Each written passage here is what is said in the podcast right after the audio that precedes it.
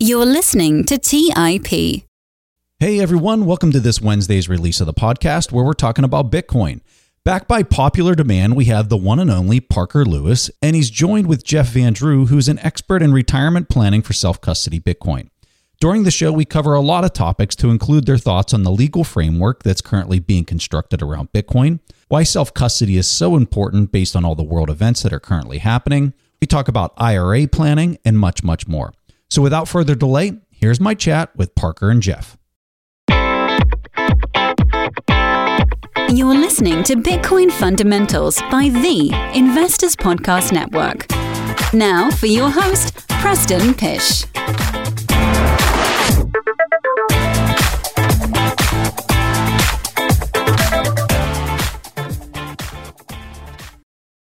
All right. Hey, everyone. Welcome to the show. Like we said in the introduction, I'm here with Parker Lewis and Jeff Vandrew. Guys, welcome to the show.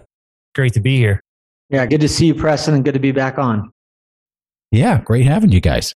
Hey, so this is where I want to start this conversation off. We've had news of epic proportions. Lynn Alden had this tweet today that I just found just so on point. And this is what she tweeted out. She said, "The difference between assets that are someone else's liabilities and assets that are nobody's liabilities probably got a lot clearer to people in recent weeks." What are your thoughts? Why is that comment so important right now? And just help educate us on your points of view on what's happening in the world right now. I'll take a start, but I'd love for Jeff to hop in too. Is we talk a lot about, not just at Unchained, but a lot in the Bitcoin community about counterparty risk. And in the Bitcoin community, there's a saying of not your keys, not your Bitcoin. But really that Lynn Alden quote of talking about assets that are not someone else's liabilities is getting to that, the heart of that idea of what counterparty risk is. And that there's also an idea that is that markets have no memory, which as a, you know, somebody who came into my career just before the financial crisis, at that point in time, at least, everyone very much felt and learned the, the pain of counterparty risk, as virtually every bank in the United States, potentially in the world, was on the verge of, of collapsing. But fast forward, you know, thirteen years into Bitcoin, and a lot of people have forgotten that. Markets have no memory. But Bitcoiners and people that are engaged in paying attention to the value proposition of Bitcoin recognize that that is one of the principal problems that Bitcoin solves, that you can hold your Bitcoin in a way that you are not exposed to the, the counterparty risk or the financial risk of a financial institution. And that while I think historically, most people have looked at that risk for the ones paying attention as associated with potential insolvency. And it is that, but it's also far greater than that. And what we've seen in the context of Canada, where normal everyday people for donating to, you know, a protest have gotten cut off from their life savings. It's a little bit different than counterparty risk, but the effects are very similar. And now what we're seeing play out in Russia and Ukraine, and you can agree or disagree with it, but the weaponization of a financial system, you know, the normal people in Canada, people in Russia, it's a greater risk that everyone needs to be cognizant of, and that Bitcoin really fixes it. It is a risk, but it's a risk that Bitcoin solves, not because Bitcoin just provides a better form of money, but that you can you can hold that form of money by holding your own keys. And that's core to what we help clients do at Unchained, but it's a principal idea that is close to the hearts of many people building around Bitcoin, not just our company. What do you say, Jeff? Well, I don't want to, I mean, everything Parker just said there is obviously incredibly true. So to avoid sort of rehashing anything, the point that I kind of want to emphasize is there may have been times in the past where you might have felt confident uh, in your property rights in something like a deposit account or a securities account or something along that nature, right? The United States historically has kind of had a long history of respecting those rights. Well, over the past, I'd say roughly maybe two years, you know, we've kind of seen that go out the window. Uh, and I would not feel very confident about a court system or government respecting my property law rights, because we've sort of devolved into a situation where there's there's not a particularly strong rule of law remaining anymore. Things are kind of devolving into a, a friend-enemy distinction. And when you get to that point, you want to have that sort of level of security like you do with, say, Bitcoin when you're holding your own keys or holding those keys, hopefully collaboratively with Unchained, where that those sort of risks are outside of the picture. You're not left in a position where you have to trust the fact that there will be a continuous rule of law that's not based on sort of what I'm referring to as that friend-enemy distinction. I think so many people just lose sight of the fact that one person's asset on their balance sheet is another person's liability in the first place with respect to, to debt especially.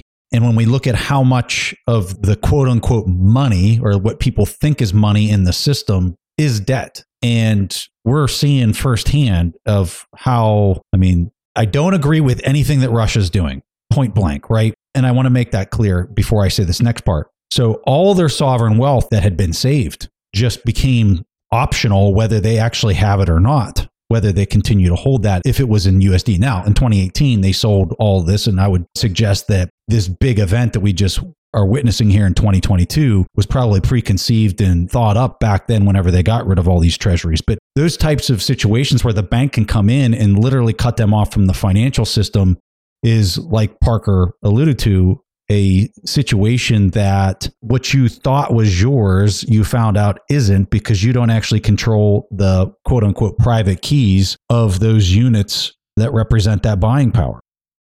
I think, Preston, kind of to that point, and I actually knew this, but just recently kind of going through creating a new bank account, if you actually read a bank account, it makes it very clear that that is not your money, right? And, you know, kind of set what's happening in Russia or, or surrounding Russia and the sovereign assets and, and what other central banks are doing to prevent access. But just think about the individual that in a bank account agreement, it basically says, or technically says in almost all bank account agreements, this is not your money. It's the bank's money and the bank has a liability to you. And that's It's very functionally what also happens with large financial institutions or, or that hold reserves with, with a central bank or potentially a sovereign that holds reserves with other central banks. And the consequence of that is it is, and I won't speak necessarily to the, the case of Russia, but in the case of a deposit with a bank, it is a liability of theirs, right? Like, and, and what that means is that money is not yours, but everyone thinks of it as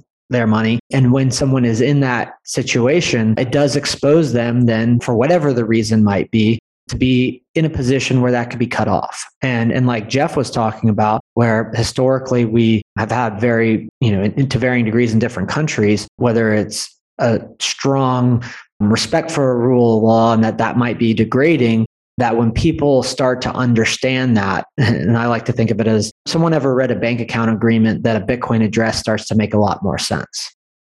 Yeah. And just to piggyback on that, since I guess I'm kind of a lawyer on this, this chat here today, I mean, to clarify and just emphasize, not even clarify, but emphasize what Parker is saying. For, on a legal basis, when you deposit money in a checking account with your bank, that is not your money. You have actually issued a loan to the bank. It's a payable on demand loan effectively, but that is now the bank's money. The bank has title to your money and you now have effectively an I O U for your money. And that's all you have. You have nothing, you have nothing more than that. Most people are under the mistaken belief that when they're dealing with a bank, that they don't know this term, but what they assume they have is what's called a bailment arrangement. And what a bailment is at law means that's like a storage arrangement. In other words, if I pay you, Preston, to hold my gold bars for me, but I retain legal title to that gold, that's my gold. If I have a bailment arrangement with you, I mean, there's a lot of risks there, right? You could run away with my gold, you know, et cetera. But at least if you were to go bankrupt, you don't have title to that asset. So it's not subject to your creditors. With a bank deposit, you don't even have that level of protection. So it's it really, as Parker said there, I mean, you have next to nothing. Yeah. One other thing that I just thought of as, as Jeff was describing that is that kind of we're talking in the context of the relationship between an individual and a bank and the nature, you know, kind of what people believe to be an asset, not recognizing that the asset is actually different, that it's a loan, but that what's also playing out here is we're, we're talking about the relationship between individual and financial institution.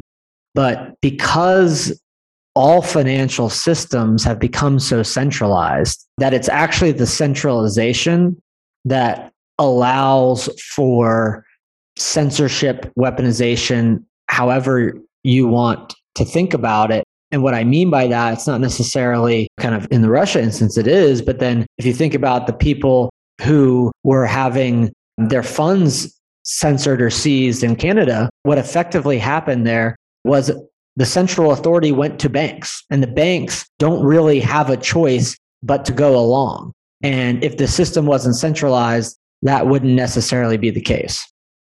Yeah, and we're going to see more and more of that. I'd like to point out Canada is a good example because, as Parker mentions, due to the level of centralization and central banking, what you end up with is a situation where when the government issues an edict like that, banks are, are forced to fall in line and they're, they're never going to not comply. You have a much easier time getting a bank to comply than you do a police officer, right? We saw that in Canada where the police regularly did not want to enforce orders against the truckers. They actually had to bring in, you know, external police from other places like Toronto to start doing stuff because the local police did not want to.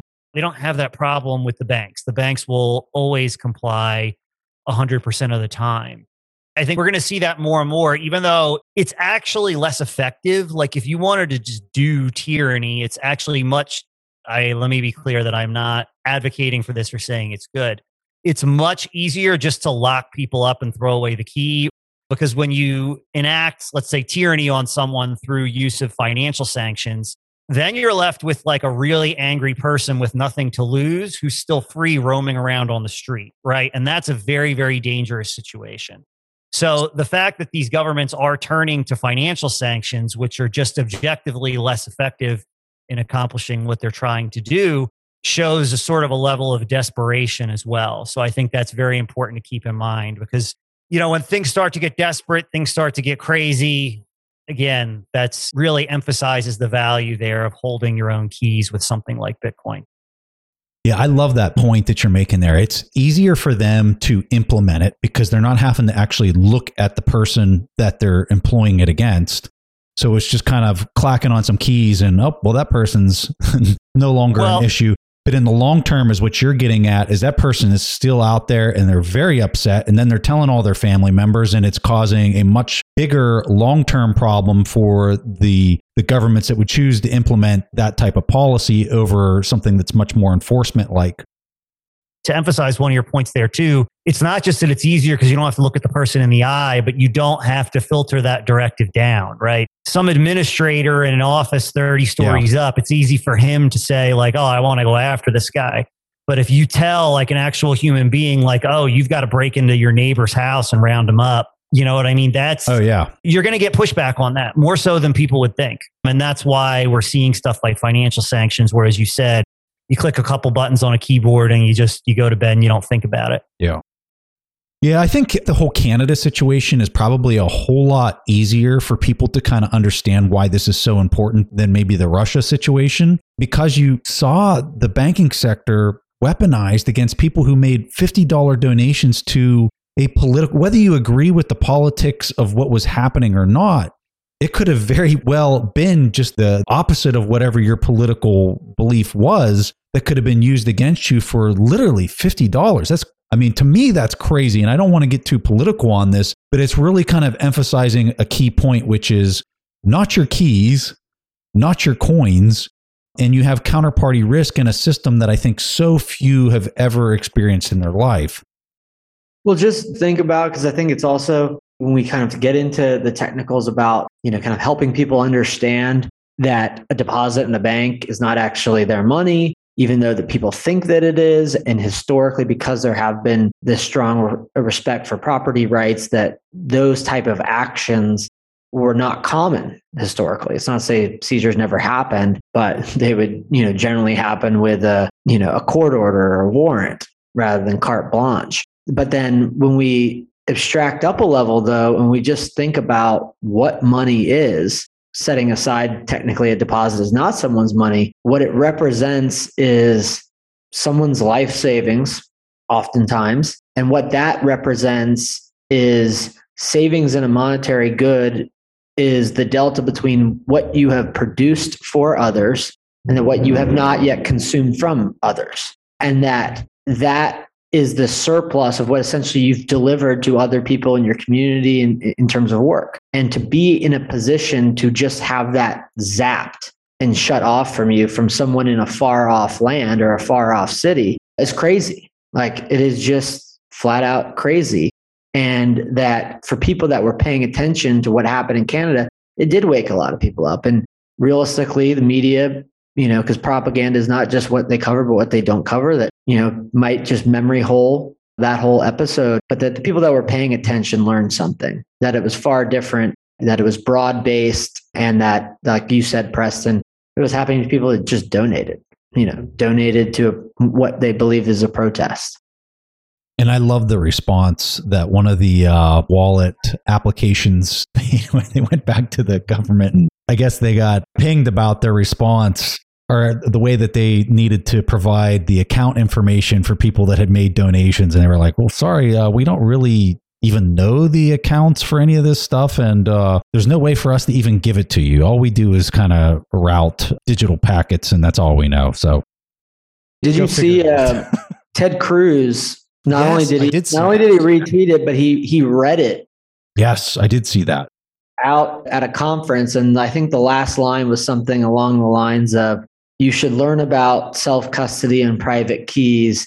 And, you know, when the Canadian dollar is worthless, we'll be here to help you too. That's how they ended the letter. Yeah. And then he, yeah. he read that. It was crazy. It was crazy for me to see some an elected official literally reading that letter at a major event. We've come very far in the last, uh, in the last few years. What do you say to a person who is very skeptical of everything we're talking about right now? And they're saying, okay, yeah, you got your private keys, you got your imaginary coins, but you still have to interact with exchanges. And so they can put all of this, they can shut all this down. What would you say to the person who comes to you with that argument? I'll let Parker take this one first, because I have a feeling if I take this one, you might get kicked off your podcast network. So you, you go, Parker.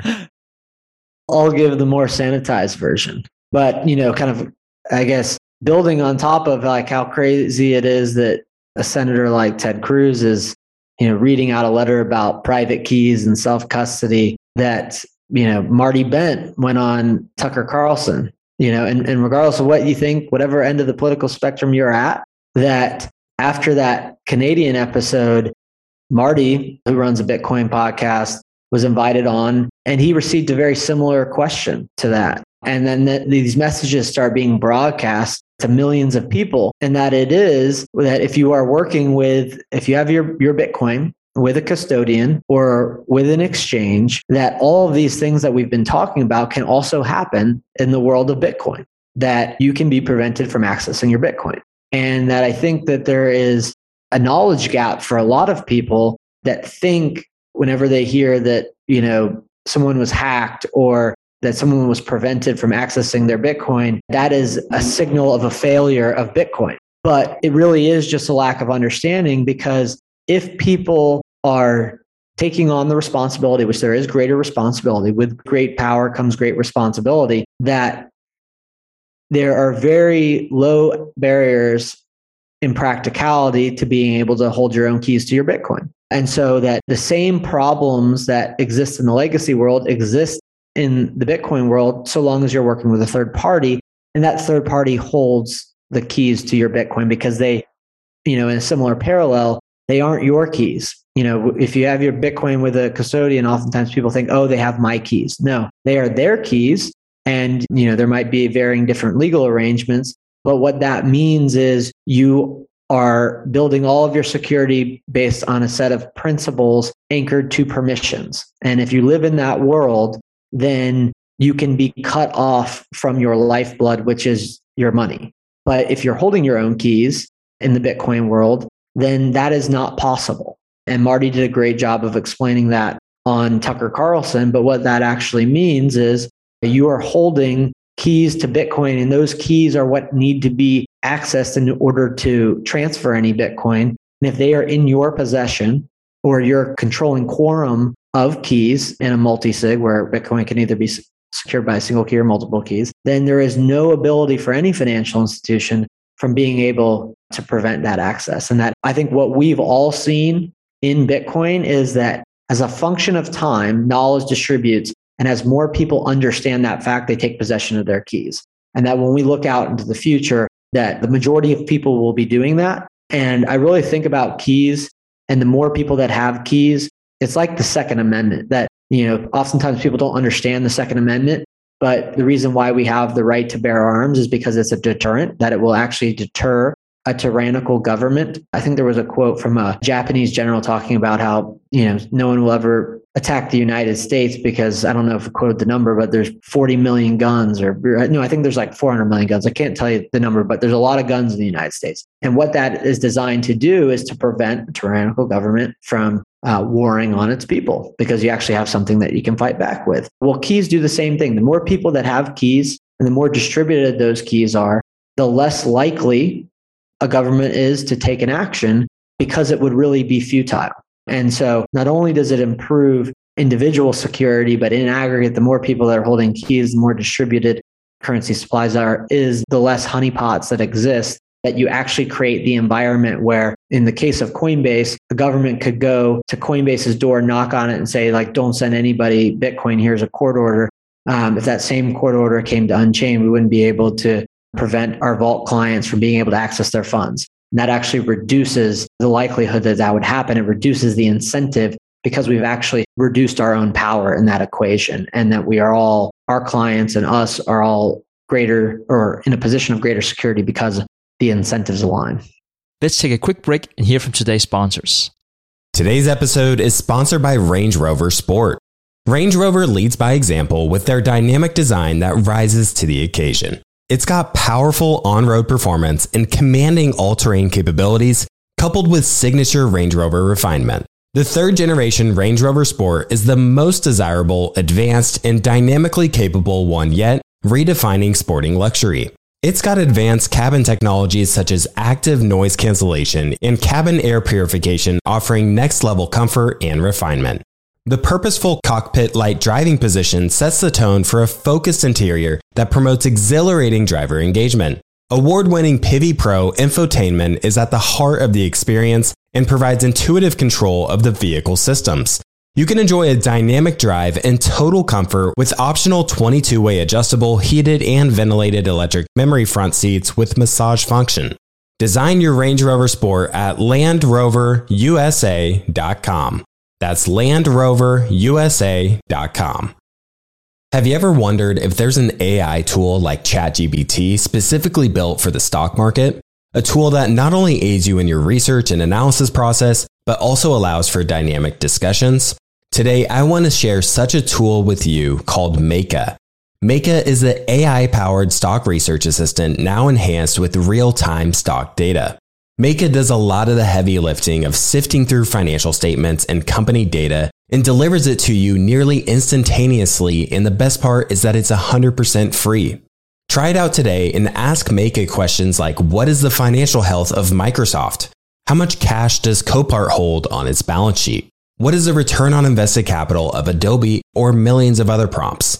Check it out today for free at Meka dot com. That's M E Y K A dot com. The Holy Grail of Investing, the new book by Tony Robbins and co-written by investing legend Christopher Zook, reveals the secrets of alternative investments like private equity, venture capital, energy, real estate, sports franchises, and more. It features exclusive insights from investing titans who collectively manage more than five hundred billion dollars, including Robert F. Smith, Vinod Khosla, Michael B. Kim, and many others.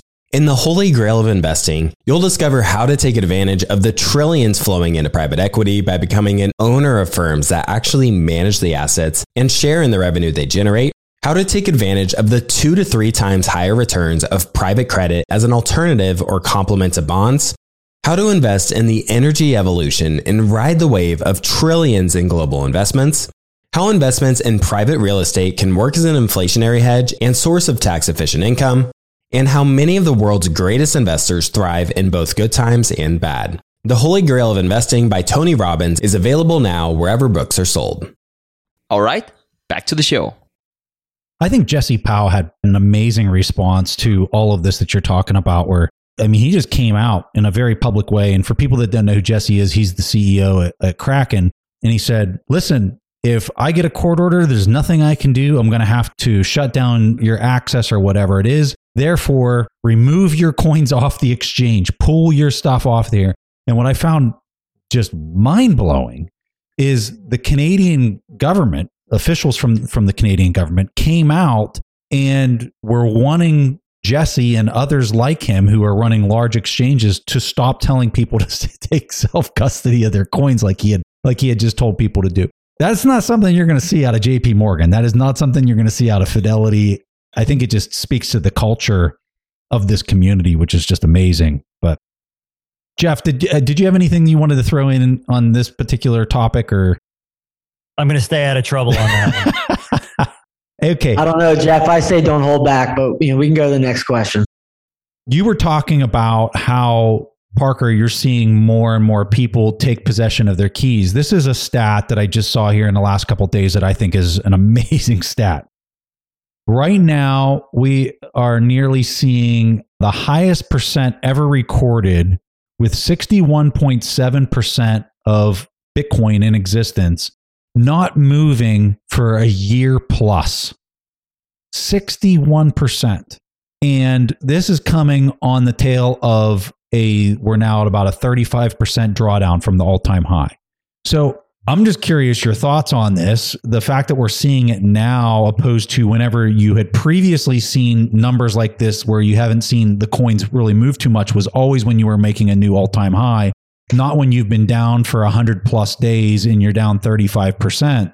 Were you seeing numbers this high? sixty-one percent of all Bitcoin have not moved in more than a year. What does that mean to you when you hear that? Well, I mean, to me, it means people buy Bitcoin for all different types of reasons. At least the first time they buy Bitcoin, they do, right? So some people really believe in the value proposition of Bitcoin for a bunch of the reasons that, you know, Parker has written about and we've been talking about on the podcast here tonight. And there's other people that think like, oh, I think, you know, Bitcoin's in an upcycle, so I'm going to try to grab some and sell at the top, right? So what I've noticed though is every time we go through a price cycle, more true believers get won over, even if they, when they made their initial purchase, were just trying to make a quick buck, right? So that percentage over time seems to get larger and larger of people that are really buying to hold for the long term rather than trying to time the market and get in and out. And related to that is, you know, I have this concept that not all price increases are the same. You know, I tend to try and look at Bitcoin price increases compared to the Nasdaq one hundred and then also compared to, if you get into, I'll be polite, really speculative stuff like, say, you know, the ARK Innovation E T F, right? If Bitcoin is rising on a correlation with like the ARK Innovation E T F, I know that that's a lot of, for lack of a better term, garbage buying. Like that's not going to be people that are going to stick. And when that comes back down, a lot of those purchases are going to flip and become sellers. If Bitcoin is price rising and it's not necessarily, you know, the speculative stuff like ARK or even stuff that's a little broader like the Nasdaq one hundred are not rising along with it, that's a more interesting price increase to me because it tells me that people are buying Bitcoin for a different reason. But in both cases, even in the case where Bitcoin is rising as part of a larger speculative mania, there's always a certain percentage of people, even in that situation, that once they buy, they sort of, in the process of educating themselves about the asset they're buying, you know, maybe they read something that Parker wrote or someone else or that Saifedean wrote or anyone like that, and they become a true believer sort of on accident in the process, which is a great thing. And we really see a compounding effect of that, I think, over time. The only thing I'd add is there's a a chart or at least a visualization. I don't know if Drew, our co-founder, originally created it, but certainly helped popularize it, called the HODL Waves. And so people Google HODL Waves, they go to our website, they can find the HODL Waves. But it's this visualization to see the bands of age and how they how they trend over time. And I think that one idea, you know, kind of that you brought up, Preston, is that, you know, kind of historically we've seen this range of, you know, coins that haven't moved in over a year kind of oscillate between sixty percent and forty percent. And that when, you know, twenty percent of the supply goes from having been held for long periods of time to being unlocked, that typically happens only when there's an, an astronomical increase in price. and that what it signals when the coins are in effect getting older, where more of the coins are being held for long terms, it's effectively more diamond hands are being created, right? We're sitting here and at a time where Bitcoin drops from sixty thousand to thirty thousand or thirty-five thousand, that people aren't selling. Now, of course, people are selling every day, but on average, people are converting to long-term holders. So, so I think that's a, a real, it's a really healthy sign as more people decide to save Bitcoin for the long term and don't get caught up in the, you know, kind of near-term or short-term volatility. So I'm sure there's tons of people listening to this that they get the investment narrative to this. They are looking at it from a long-term horizon and they immediately start saying, all right, well, what can I do to own this in the most tax-advantaged kind of way and quickly step into retirement planning and how I can own this for the long haul, but do it in, in the most efficient and intelligent way possible. Jeff, really, this is this is your lane. This is your expertise in this particular segment of Bitcoin. So uh, right out of the gate, what are some of the big nugget pieces that you think are takeaways for people who are thinking like this? They don't need to hear the pitch on why own Bitcoin. They really want to hear, like, how can I do this from the most optimized kind of way from a tax efficiency standpoint? Yeah. So, I mean, it's important to keep in mind, you know, a figure that our head of concierge at Unchained, Phil, always likes to bring up. And that's that there we have thirty-five trillion dollars in assets in the United States locked up in retirement accounts. Before I came to Unchained, and Unchained sort of purchased my I R A product, I was a private practice attorney and C P A. So I sort of got a good feeling of what most people's assets were. And when it comes to people my age and older, so basically middle age and senior citizens, the bulk of their assets tend to be in retirement accounts. You know, it's not at all unusual that, that I would have a client back then who, you know, let's say their net worth was three million dollars. two million, two point two, even sometimes two point five of that may have been in their retirement accounts. That's not unusual at all. So the thing about that is, is, you know, most people, once they've been sold on the value proposition of Bitcoin, would be able to unlock those assets and move them into Bitcoin without having a massive negative tax consequence, right? Because that's the thing that you don't want to do. So you, what you could do, obviously, is liquidate your retirement account and just buy Bitcoin. Well, there's a big problem with that, right? You're going to have to pay income tax on the liquidation, and assuming you're under age fifty-nine and a half, you're also going to have to pay a ten percent penalty, right? So that's bad because that results in you being able to buy less Bitcoin because you're going to have to pay a bunch of money off the top before you can, you know, start going and buying Bitcoin. So on the other hand, what you probably isn't going to be satisfactory to you is just to roll it over into a brokerage I R A and buy one of the new E T Fs or, you know, Bitcoin proxies like, you know, Bitcoin companies that hold a lot of Bitcoin, stuff like that, right? Because that, you know, the problem you run into there is the whole not your keys, not your Bitcoin angle that we just sort of spent the last forty minutes talking about, why that's so important to be able to have some level of control over your keys. So in I R As, this has classically been a problem regulatorily and legally, because with an I R A, one of the issues is the statute, the section of the Internal Revenue Code that dictates the creation of I R As is four oh eight. And one of the main requirements under four oh eight is that an I R A has to be a custodial account. There has to be a licensed financial institution acting as custodian of the assets in the I R A. So classically, the way that we dealt with this, and when I say classically, for those that aren't aware, so I've been a lawyer and a C P A for fifteen years. Since twenty fourteen, I had been primarily in the business of helping people hold Bitcoin in their I R As while holding their own private keys. This actually goes back before Unchained was a company. And since this past summer, I've been a part of Unchained, bringing that product over to Unchained and making it a lot more powerful.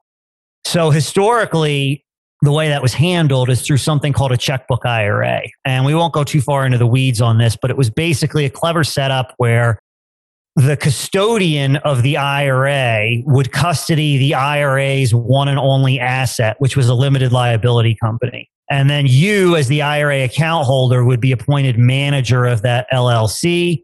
The L L C would go out and actually buy the Bitcoin. And then you, as the manager, could hold the private keys to that Bitcoin. Well, this past November, a lot of cold water was thrown on that strategy. There's a, a case called the McNulty case that came out that sort of created a very novel legal theory under which that does not comply with the language of four oh eight.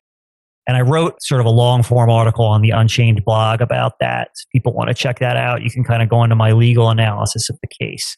It's frankly not a very well-reasoned case. It's the rationale is very poor. But the issue there is the I R S has always hated checkbook I R As and had attacked them for years. They only became popular after the I R S lost a string of cases in court. But now that the I R S has won one on an entirely new legal grounds that they hadn't even tried before in the past, I think new, there's going to be new life breathed into audits of those type of I R As. So what's good about you know the product that we have, the Unchained I R A, is we try to offer you the best of both worlds. We offer a way for you to have a classic custodial I R A, well, you know that is not a checkbook I R A of the type that got the taxpayer in hot water in McNulty, while still having a you know access to a quorum of keys. And the way we accomplish that on a basic level is we open up an Unchained Vault for you. For those that are unfamiliar with Unchained Vaults, that's a multi-signature wallet on our platform. And title to that vault is held by the I R A custodian partner. So the I R A custodian has to be a bank or trust company. So we use Solera National Bank for that purpose. Title to that vault is, you know, Solera National Bank for your benefit. That's how every I R A is titled. However, at the time of account opening, the custodian executes what's called a tri-party delegation agreement, where the custodian actually appoints both you as the account holder and Unchained as its key agents responsible for protecting the Bitcoin. And the way it does that is it delegates private key responsibility, two keys to you, so you have the quorum in the two of three multi-signature vault. So two of three to you, and then Unchained holds one key as a backup. So the I R A custodian, to go to touch on a point that you know we discussed earlier, does not have access to the private keys. So they would not be able to turn your assets over. They do, however, to keep us in compliance with the I R S, have access to the public keys and the wallet configuration. And the reason that's important is the McNulty case did make very clear that if the I R A custodian isn't able to monitor the underlying transactions as they go on, that's a problem under its legal rationale under four oh eight. So while the custodian is not able to actually move your coins, it does have eyes through Unchained on all your transactions. So for instance, if you were to make a withdrawal out of your I R A vault and not report it, thinking like you were trying to do a tax evasion thing, it wouldn't fly. It would be picked up. It would be reported to the I R S. That doesn't sound great, except for the fact that if we don't do that, then you're not compliant at all. So the point of sort of the Unchained I R A is we want to offer you the best of both worlds. We want it, we want this to be a tax compliant setup. We don't want it to be a checkbook I R A due to the, you know, sort of cold water that's been thrown on them recently in the courts. But we still want you to have a quorum of key control so that you can be secure that your Bitcoin is really there, and that no one can seize it or move it without your permission. I think as Bitcoiners, we always think about, it's very adversarial in thinking around security. But when we relate it to what has happened kind of in the world around financial censorship, that, you know, retirement assets in many ways, and I, and I wrote about this in a piece in Gradually Then Suddenly called Bitcoin is the Great Definancialization, which is that so many people just, you know, kind of sleepwalk through hitting a button, contributing funds, take risk, you know, buy a bunch of equities in a retirement account. But what it actually represents is, you know, protecting those later years in life. And that if we relate that also to this idea of holding Bitcoin for the long term, seeing these coin, you know, the sixty-one percent of Bitcoin are held over, you know, one year, but that in most instances, when people adopt Bitcoin, they're holding for a lot longer than one year. And that particularly in, in, in my case, when I went through this, even before Jeff was part of Unchained, I literally converted my entire I R A, which at the time it was just sitting in treasuries, to Bitcoin. And then not only was it the best savings technology that ever existed, it was entirely outside the financial system by holding keys. And that when we think about, I'm not going to be retired for over thirty years, but that one financial decision in my mind, it was like this calming effect that happened. I was like, ah, that one decision will protect my entire retirement. But it wasn't just because I was speculating in Bitcoin. I have a very deep and intuitive understanding of why Bitcoin is being adopted as a monetary standard. But it was because that was realistically the only way to have, you know, a liquid asset outside of the financial system.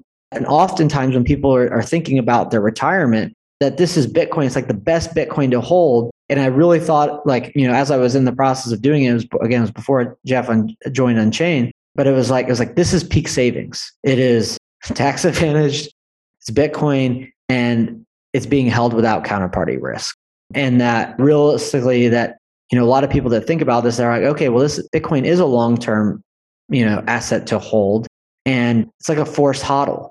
I'm hodling for, you know, at least thirty years with this Bitcoin that that are in retirement funds, but at a at a more macro level, with all the uncertainty in the world, not just as it relates to censorship, because what we didn't even talk about before was that all of this economic uncertainty only results in more printing of money. And that's the very problem that Bitcoin stands to solve.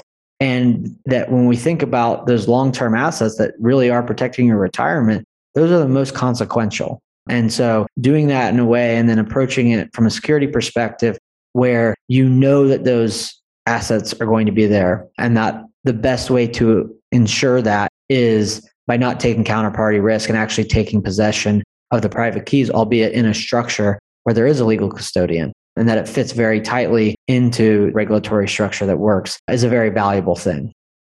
Yeah. And just sort of echo one of Parker's points there, Bitcoin is kind of the perfect retirement asset, right? Because when it comes to your retirement assets, I'll be retiring sooner than Parker. I'm a little bit older, but still, even me, I'm not supposed to be worrying about short-term volatility, right? I shouldn't be sweating if we have a twenty percent drawdown in the short term.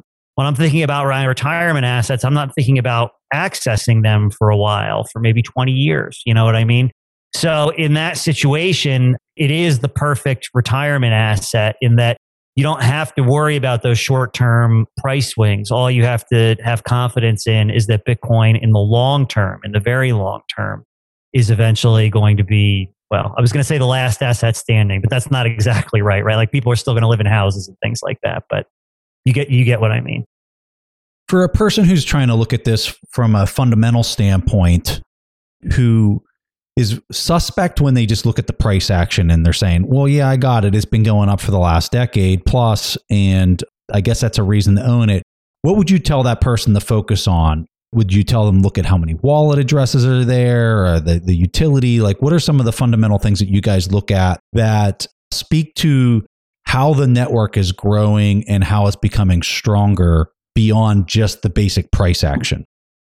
Well, first, I, I tell people always to focus on twenty-one million Bitcoin, because if people start to develop an understanding for how Bitcoin enforces a fixed supply of twenty-one million and why it's relevant, that that is the most fundamental thing about Bitcoin, and that that is what drives all global monetary adoption and will continue to. And that does not mean that certain people buy for FOMO reasons and buy for reasons that they don't understand, and that there isn't speculation and there isn't a lot of that. But that that is the underlying fundamental, such that when the winds change and people that FOMO bought it and then irrationally sell it, that, or China does something that, that you know, you know, it's kind of a fooled by randomness and people sell because China did something, that I always ask myself, and then the advice that I give people is that if you've developed that understanding of how Bitcoin credibly enforces a fixed supply of twenty-one million and why it's relevant, then the simple question to ask yourself is, did whatever happened today change the fact that there will only ever be twenty-one million Bitcoin? If no, hold, buy more, you know, essentially is my philosophy. Now, I think that there are probably two things that I would look to, and one of them actually is the price.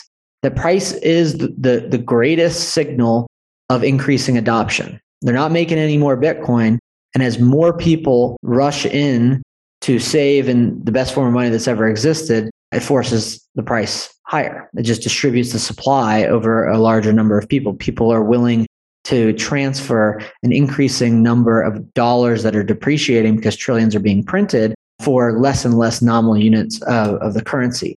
So price is a indicator of itself, but underlying that, I would look at things like Bitcoin addresses. And oftentimes we'll look at the number of addresses that have more than, you know, zero point one Bitcoin or, you know, zero point two Bitcoin to see like that there's actually more and more people, more and more, uh, another metric might be U T X Os, people, you know, kind of maybe getting a little bit too technical. But if you're going to hold your own keys, you're going to have to have at least one of your own U T X Os. Then a growing number of, of addresses and a growing number of U T X Os are both signals of increasing adoption. But ultimately, price is that arbiter. And as global adoption increases, there's only one way in the long term for price to go. But that if everyone always, you know, kind of amidst volatility, anchors back to that core fundamental of did whatever happened in the world today change this most fundamental fact of Bitcoin? That is really what allows the noise to disappear. And that as we see, you know, people look at Bitcoin crashes, what we often see is corrections because the base always resets higher, right? And that happens because knowledge distributes. More people figure out through the noise, through an incredible amount of noise, that people are understanding that Bitcoin is a monetary asset. It is a better form of money. And that when we see those bases reset at higher levels, even when sentiment is extremely low, that that is a sign that more people, not less, are accumulating. Let's take a quick break and hear from today's sponsors. Buy low, sell high. It's easy to say, hard to do. For example, high interest rates are crushing the real estate market right now. Demand is dropping and prices are falling, even for many of the best assets. It's no wonder the Fundrise Flagship Fund plans to go on a buying spree, expanding its billion dollar real estate portfolio over the next few months. You can add the Fundrise Flagship Fund to your portfolio in just minutes with as little as ten dollars by visiting fundrise dot com slash W S B. That's fundrise dot com slash W S B. Carefully consider the investment objectives, risks, charges, and expenses of the Fundrise Flagship Fund before investing. This and other information can be found in the fund's prospectus at fundrise dot com slash flagship. This is a paid advertisement. Today's show is sponsored by public dot com. That's where you can earn five point one percent A P Y with a high-yield cash account. While we can't say for certain it's the highest interest rate there is, we can say this. It's a higher rate than Robinhood, a higher rate than SoFi, a higher rate than Ally, a way higher rate than Bank of America and Chase, a higher rate than Citi, Wells Fargo, Discover, and it's a higher rate than American Express too. So if you want to start earning five point one percent A P Y on your cash, check out public dot com. We can't say it's the highest interest rate, but it's pretty damn up there. This is a paid endorsement for public investing. five point one percent A P Y as of March twenty-sixth, twenty twenty-four, and is subject to change. A high-yield cash account is a secondary brokerage account with public investing, member FINRA slash S I P C. Funds from this account are automatically deposited into partner banks where they earn a variable interest and are eligible for F D I C insurance. Neither public investing nor any of its affiliates is a bank. U S only. Learn more at public dot com slash disclosures slash high dash yield dash account. As many of you know, I love studying businesses and networking with business owners. The more I've studied businesses, the more I've realized that starting and scaling your business is easier than ever because of companies like Shopify. Did you know that Shopify powers ten percent of all e-commerce in the U S? Shopify is the global force behind Allbirds, Rothy's, and Brooklinen, and millions of other entrepreneurs of every size across one hundred seventy-five countries. Shopify is the global commerce platform that helps you sell at every stage of your business, from their all-in-one e-commerce platform to their in-person P O S system. Wherever and whatever you're selling, Shopify's got you covered. Shopify even helps you turn browsers into buyers with the internet's best converting checkout, up to thirty-six percent better compared to other leading commerce platforms. What I personally love about Shopify is that it's the turnkey solution to kickstart and grow your business, and they are totally committed to giving you the necessary tools to succeed as a business owner. Plus, they have an award-winning customer support team there to help you every step of the way. Because businesses that grow, grow with Shopify. Sign up for a one dollar per month trial period at Shopify dot com slash W S B. That's all lowercase. Go to shopify.com slash WSB now to grow your business no matter what stage you're in. That's shopify.com slash WSB. All right, back to the show. What do you guys think from a policy standpoint where we're at? What do you see coming down the pipe? You mean like regulatorily? Yeah.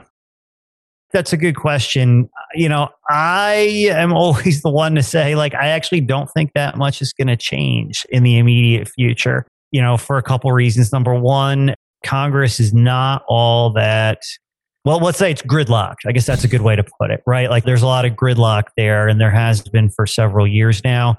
And then, you know, in order to avoid accountability for a whole host of things, Ukraine is going to be used as just like this horrible catch-all to just shrug off accountability for everything, instead of, and you know, instead of legislation that actually addresses something that matters to Americans, we're going to get stuff like, oh, liquor stores have to pour out their vodka. You know, I would expect a couple years of that sort of nonsense garbage. How about the and sanctions, over- Jeff? How about everybody calling for sanctions right now, and they're seeing Bitcoin as a potential way to bypass sanctions, and how that might get roped into? Yeah, so policy. That's interesting. I wonder how long sanctions in their current form are going to be able to continue. These are going to be disastrous for the United States, but also especially for Europe. I don't know if you've looked into it all, the fertilizer situation. Are you yeah. familiar with that? Yeah. yeah. So for people that are listening that aren't aware of this, around forty percent of the chemicals that Europe needs for fertilizer come from Russia. Russia is also the breadbasket of Europe, just in terms of exporting wheat and other agricultural products. So, you know, the sort of global ruling class seems to be willing to shoot their citizens in the face to make a point about this for somebody that's not playing ball the way that they would like. So as a result, you know, I think a lot of really bad stuff is going to happen on the ground in a lot of these countries, including the United States, but especially Western Europe. And when people get, you know, when their food gets real, I mean, you know, it's one, gas getting expensive. Yeah, that sucks. But we're talking about food getting expensive. I don't know, man. Like, I, I don't know that if you're, you know, in a supposed democracy in Western Europe, if you're going to be able to continue winning elections when people are pretty mad about their grocery bill. So I wonder if these sanctions aren't going to prove to be really porous right from the get-go. You know, for instance, I don't know if you saw this, but the, you know, the oil companies have been partially exempted from the sanctions already. They've all been able to open bank accounts in Austria and Italy. That happened yesterday. So we'll see what goes on with things like agriculture, right? Like if that's, if there'll be easy workarounds there through third countries, or even if it's not a formal carve out, if there'll just be workarounds through third countries. So I don't know, because of all of that, if Russia will be making large use of Bitcoin. They may, and there may just be businesses on the ground in Russia that start using it more, right? Like a lot of people, for instance, get their web hosting from Russia. If I'm not able to pay my web host with my credit card anymore, well, then I may be forced to pay in Bitcoin, right? And that may have some impacts on adoption. But I don't know that necessarily that at like the state level, there's going to be a lot of going around, because actually, and in addition to everything I just said, you know, Russia and China have been demoing over the last few years their own sort of, you know, financial system. When I say financial system, I mean as a competitor or replacement to SWIFT. And just today on that point, I believe Jerome Powell said, you know, the world can have more than one reserve currency. So I don't know how much the sanctions directly are going to matter. It's a long answer to what should have been a short question. I well, suppose. no, no, no. I think those are all fantastic points. And I think really kind of the essence of what you're getting at is it could swing, the pendulum could swing that way, but you don't see it being able to be sustained because of the pressure and the impacts that it's going to really kind of rot throughout the globe. So, Parker? Yeah, I think that, you know, there are certainly going to be politicians that sling mud at the wall and say, Bitcoin is used to evade sanctions, you know, and this thing, Bitcoin is bad because Bitcoin helped bad man Russia, right? The reality is that those politicians hate Bitcoin because they don't control it. And that was really, you know, the part that Ted Cruz zeroed in on. And again, like Ted Cruz, hate Ted Cruz, but that is what it is about, that they don't like something that they can't control. And so there's a there's a lot of memes in Bitcoin, but one of them is everything is good for Bitcoin. And that in this instance, the broader setup is waking people up to. And I had a client or prospective client that's, you know, in the process of onboarding reach out that I'd given a presentation to. I go around and give these Bitcoin in one lesson presentations. I was like, you know, I had a few aha moments when half the world was shutting the other half off of the world off from their financial systems. And so it's like, I think we're all adults and we recognize that people are going to say some mean things and are going to try to use what's happening to, you know, without any, you know, justification or, you know, statistics backing up or evidence to say that Bitcoin is being used to evade regulation. My former boss, Kyle Bass, came out and said something like, you know, some very shady people have had a very sunny day using Bitcoin. And I, you know, fired back in a good spirited way that, you know, there's no invention more consistent with the principles, or at least the founding principles of America, individual liberty and private property, than Bitcoin. And that everyone who is using it to avoid the debasement that comes from unelected private boards is really the signal. And when politicians talk about regulation deriving from the fact that Russia's evading sanctions via Bitcoin, whether or not they are or aren't, that the signal that is actually sent and why everything is good for Bitcoin is that the signal that it's sent is that no one controls Bitcoin, and that the then derivative impact of that is that Bitcoin starts to make more sense for more people. It's like the honey badger don't care. Bitcoin is the honey badger, and it's going to take all things that, you know, whether it's Brad Sherman or Elizabeth Warren or whoever the next person is, and it won't, you know, won't be, you know, just one party. There will be many people that say Bitcoin is bad for X, Y, or Z without recognizing the value that it's delivering to everyday people. Like, you know, the three of us who just want to save, you know, in a form of money that's not getting destroyed. And to one of Parker's points there, I mean, the number one thing that's used for, to just refer back to the quote he made, for shady business is not Bitcoin, it's physical one hundred dollar bills, right? By a mile. There's statistics on this that I wasn't prepared for this for this the conversation to go in this direction, so I don't remember exactly what they are, but some just massive percentage of actual physical one hundred dollar bills are used for illegal activity. It's like the majority of them or something like that, right? Because people, some people do carry physical hundreds in their wallet, but not nearly as commonly as they're used to be able to transport money in like a briefcase, right? When you're dealing with hundreds, you can actually transfer a lot of money in a briefcase, much more so than if you were just dealing with twenties. And there are people that have noticed this and have, you know, there have been arguments that have been made. I'm not anti-cash, so I would never make this argument, but there have been arguments that have been made by people that, look, we should just stop printing one hundred dollar bills. Like, we could, you know, end a lot of crime if we just stopped printing hundreds and made the largest bill a twenty, because it would be so much less convenient to be able to carry out this sort of activity in an untraceable manner. And that never goes anywhere, because the government benefits from demand for those one hundred dollar physical bills, right? In a variety of ways. So the argument that Bitcoin is somehow money for shady people, I mean, I just think that that's a ridiculous argument when you look at it in the context of comparing it to dollars in that regard. Yeah, I think everyone forgets that we gave uh, Iran four hundred billion dollars of like physical cash that then right, nobody yeah. that nobody has control over. And the, the entire Bitcoin network is worth eight hundred billion-ish today, or, you know, there around. So you got to start making some really wild, unfounded claims, and everyone just figures out that, you know, you really just don't like Bitcoin.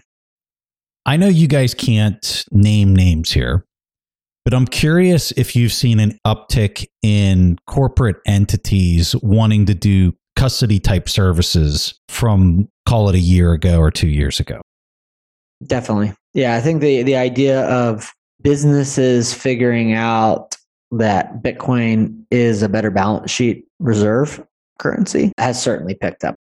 I don't think that it's necessarily accelerated, you know, in a disproportionate way to individuals. Like, more individuals are still figuring out. It's easier for individuals to come to these conclusions than a consensus of yeah. people, say, on a on a corporate board.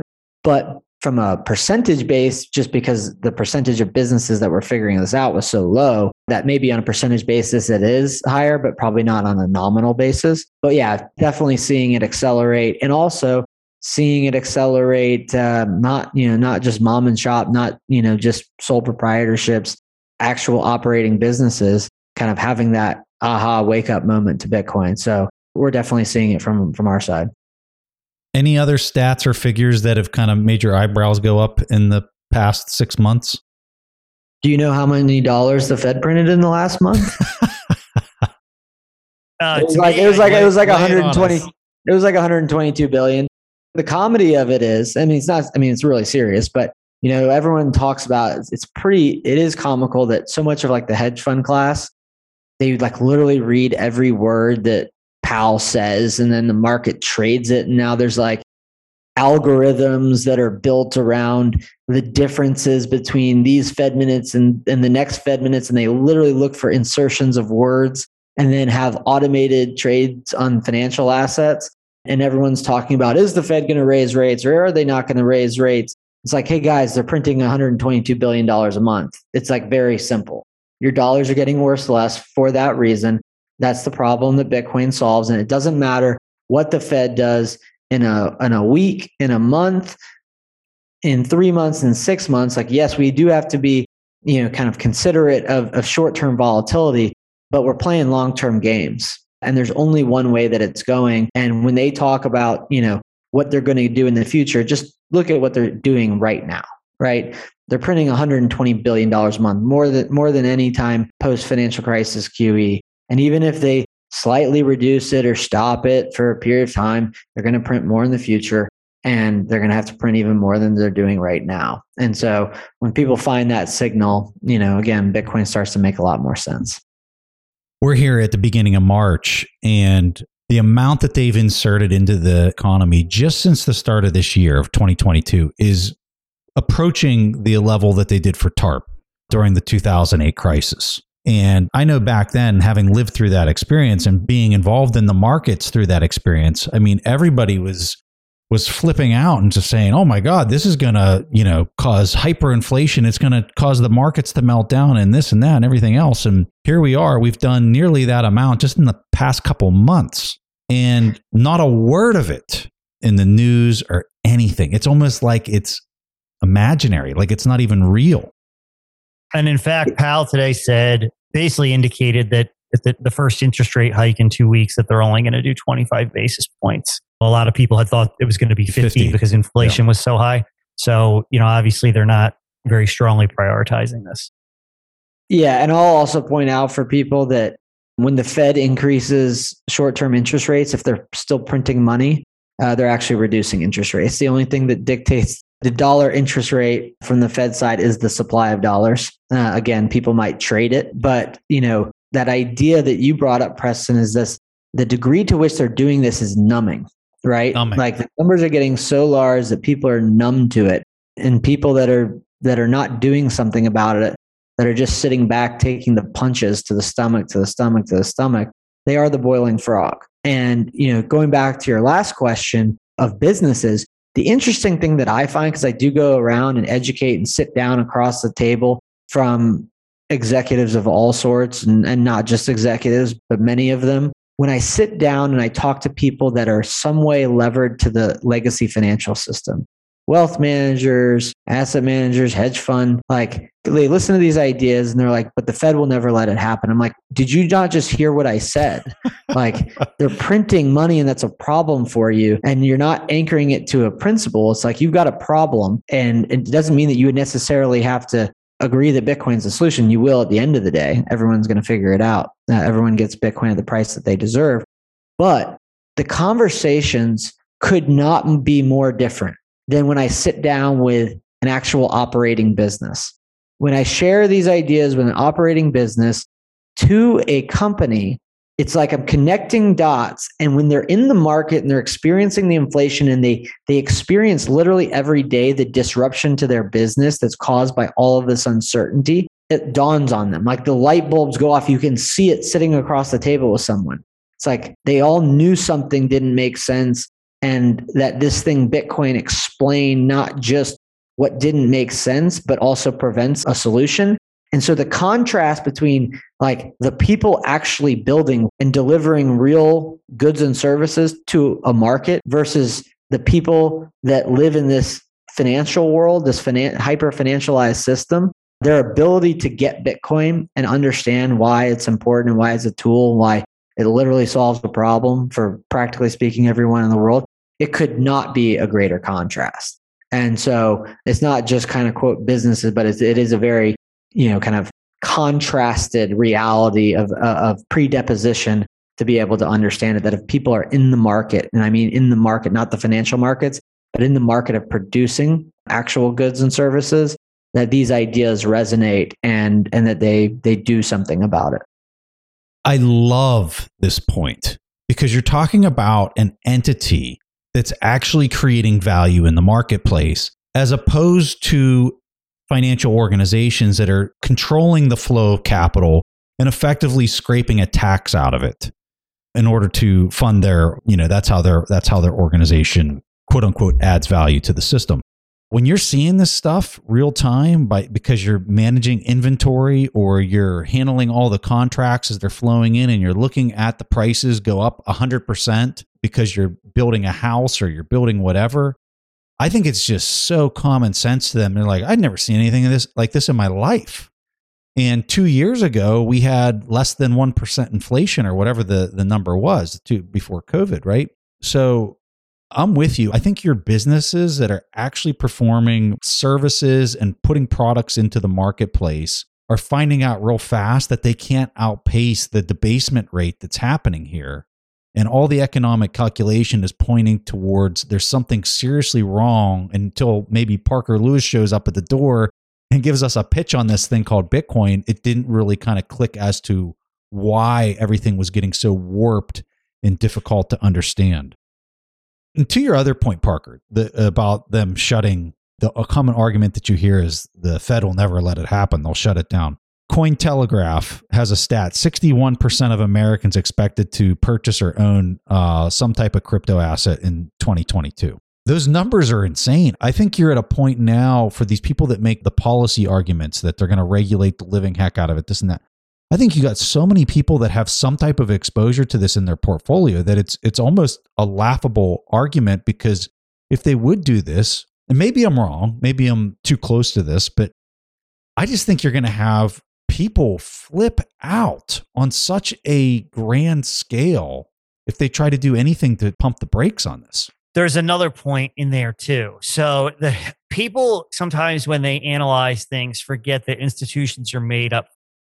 Right. There is no like Mister Federal Reserve who is out to, you know, protect the Federal Reserve. There are a bunch of people that work at the Federal Reserve and the banks and all these other places that are out looking out for themselves, right? Themselves and their families, presumably. So if you're in a situation where you know ahead of time, far enough ahead of time that Bitcoin's going to be the thing, and you know far enough ahead of time that you would have the ability to ban it, which would you do? Would you ban it to preserve the integrity of your institution?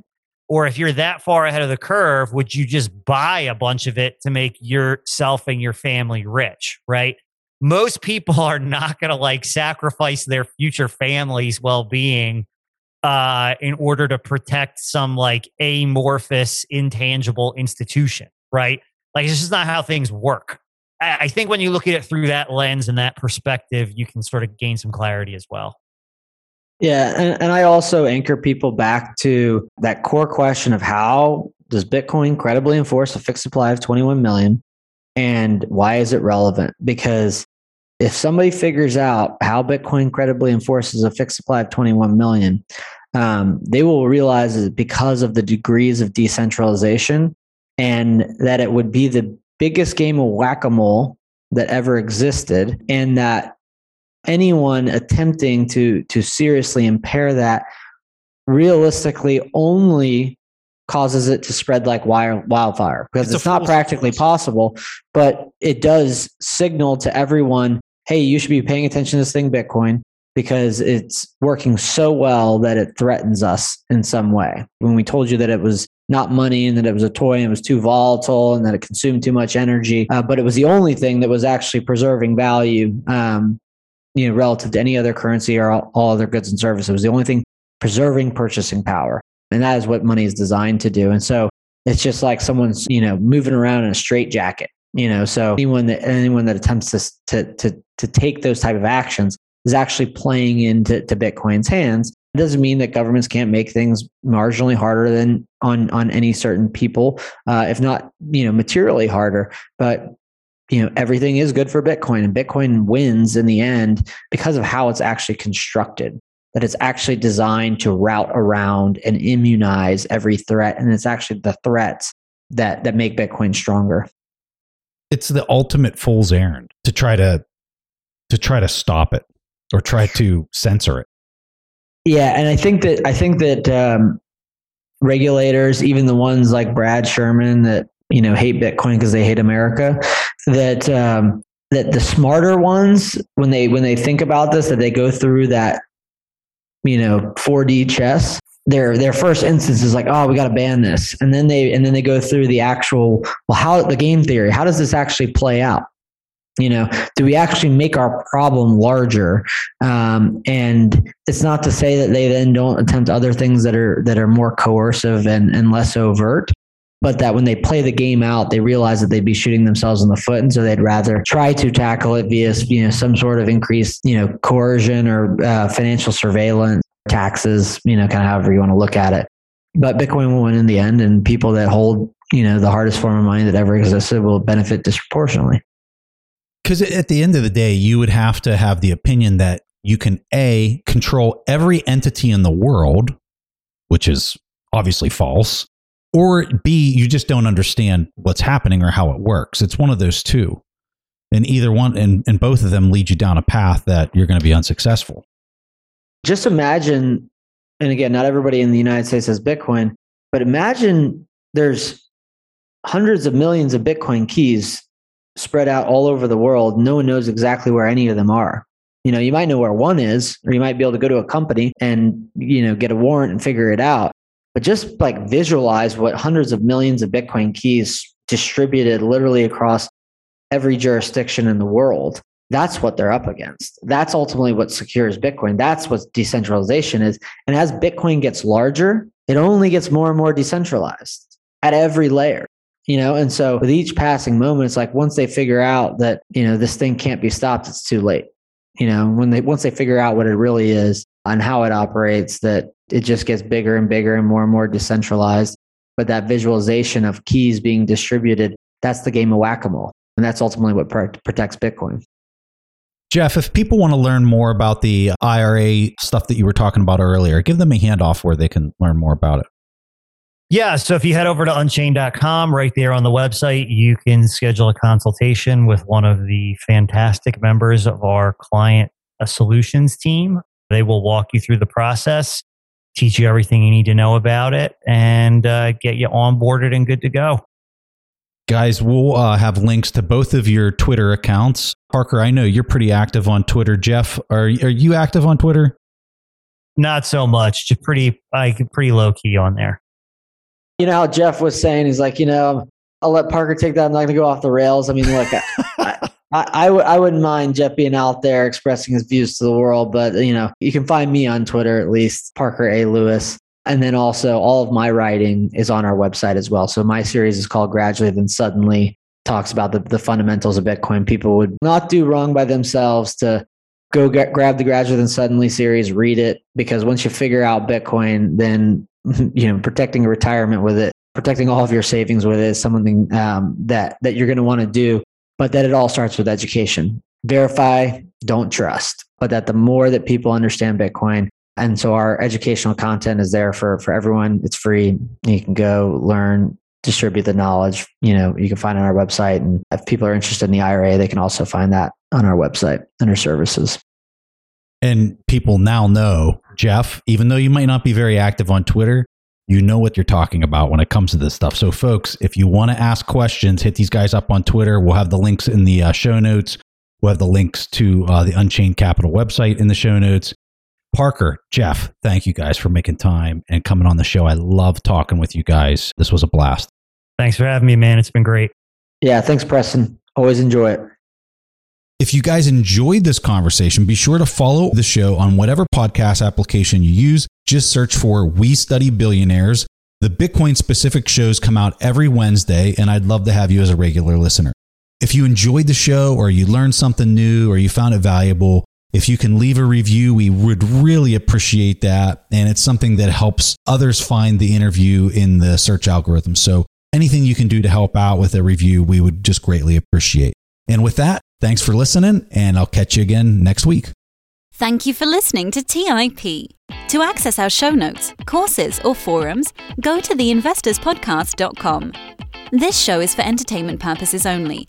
Before making any decisions, consult a professional. This show is copyrighted by the Investors Podcast Network. Written permissions must be granted before syndication or rebroadcasting.